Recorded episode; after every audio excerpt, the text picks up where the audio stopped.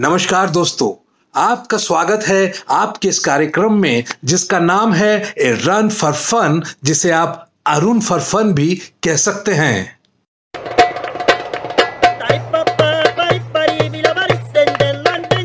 Scene number एक, माँ ने अपनी बेटी से पूछा कि, बेटू, ये बता कि तुझे ससुराल कैसा चाहिए? बेटी बोली, मम्मा, ससुराल जैसा भी हो, चलेगा। लेकिन वहाँ पर मोबाइल का नेटवर्क फुल होना चाहिए। क्या सही बात कही बेटी ने? बुरा वक्त भी कट जाता है गालिब। बस हाथ में मोबाइल होना चाहिए। आजकल जनाब मोबाइल की एडिक्शन चरस गांजे की एडिक्शन से कम नहीं है। सीन नंबर दो। मैंने अपने भांजे से पूछा कि बेटा आजकल रात को कितने बजे सोते हो? तो वो बोला, मामा इट डिपेंड्स मैंने पूछा, किस पर? तो वो बोला, अगर हाथ में किताब हो तो नौ बजे और अगर हाथ में मोबाइल हो तो दो बजे। सीन नंबर तीन। मेरा यही भांजा एक दिन अपनी मम्मी, यानी कि मेरी सिस्टर से बोला कि, मम्मा, मुझे ज़िंदगी में सक्सेसफुल होने के लिए क्या करना चाहिए?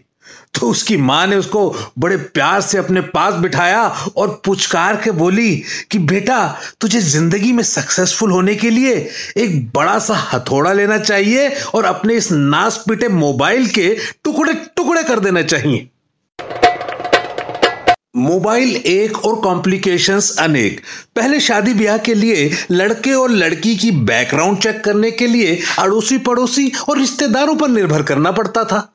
लेकिन मोबाइल के आने के बाद में यह डिपेंडेंस खत्म हो गई है। अब तो बस किसी भी व्यक्ति का करेक्टर चेक करने के लिए उसकी मोबाइल गैलरी में झांकने की ज़रूरत है। यहाँ आपने उसकी मोबाइल गैलरी में झांका, वहाँ उसका कच्चा चिट्ठा सब आपके सामने आ गया। वैसे गैलरी से याद आया, आजकल महिलाओं के सेल्फी लेने में बड़ी गिरावट दर्ज की गई है। आप पूछेंगे कि ऐसा क्यों? ऐसा इसलिए कि भारी वर्षा होने के कारण जब भी वो घर से बाहर निकलती हैं, उनका सारा मेकअप ही धुल जाता है। आप जानते ही हैं, पिछले चंद दिनों में दिल्ली में ताबड़तोड़ बारिश हुई। इस बारिश के कारण दिल्ली वालों को ऐसा लग रहा है कि जैसे वो चाँद पर आ गए हो। आप सोचेंगे कि ऐसा क्यों? ऐसा इसलिए क्योंकि उनके घर के बाहर सड़कों पर इतने बड़े बड़े गड्ढे हो गए हैं, जैसे हु चाँद पर दिखते हैं। कसम से दिल्ली वालों को इन सड़कों पर चलकर नील आर्मस्ट्रॉन्ग जैसी फीलिंग आ रही है।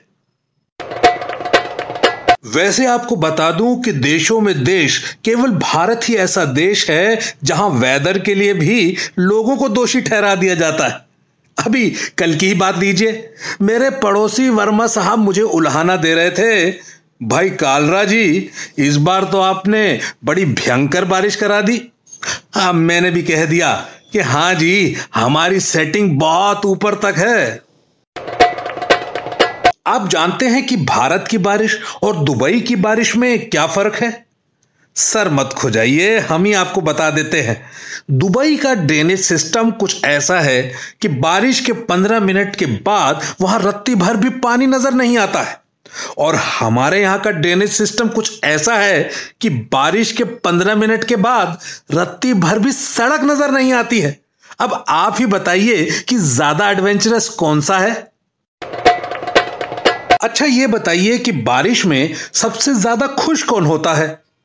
किसान तो होते ही हैं, पर इसके अलावा मैं आपको बता दूँ कि बारिश में सबसे ज़्यादा खुश घर के खिड़की और दरवाजे होते हैं। ये तो जनाब खुशी से इतने फूल जाते हैं कि अपनी चौखट में भी नहीं समाते हैं। मॉनसून हो, मोबाइल हो, नेटवर्क हो और डाटा हो, फिर भी कोई ऐसा शख्स बताओ जिसे ज़िंदगी में मज़ा आता ना हो। ये मैंने आपको हैप्पीनेस की परफेक्ट रेसिपी बता दी है और अपनी ज़िम्मेदारी निभा दी है। अब आप इसमें व्यस्त रहिए और मस्त रहिए। जल्द ही मिलते हैं अगली बार। तब तक के लिए खुदा हाफिज, गुड बाय, टाटा।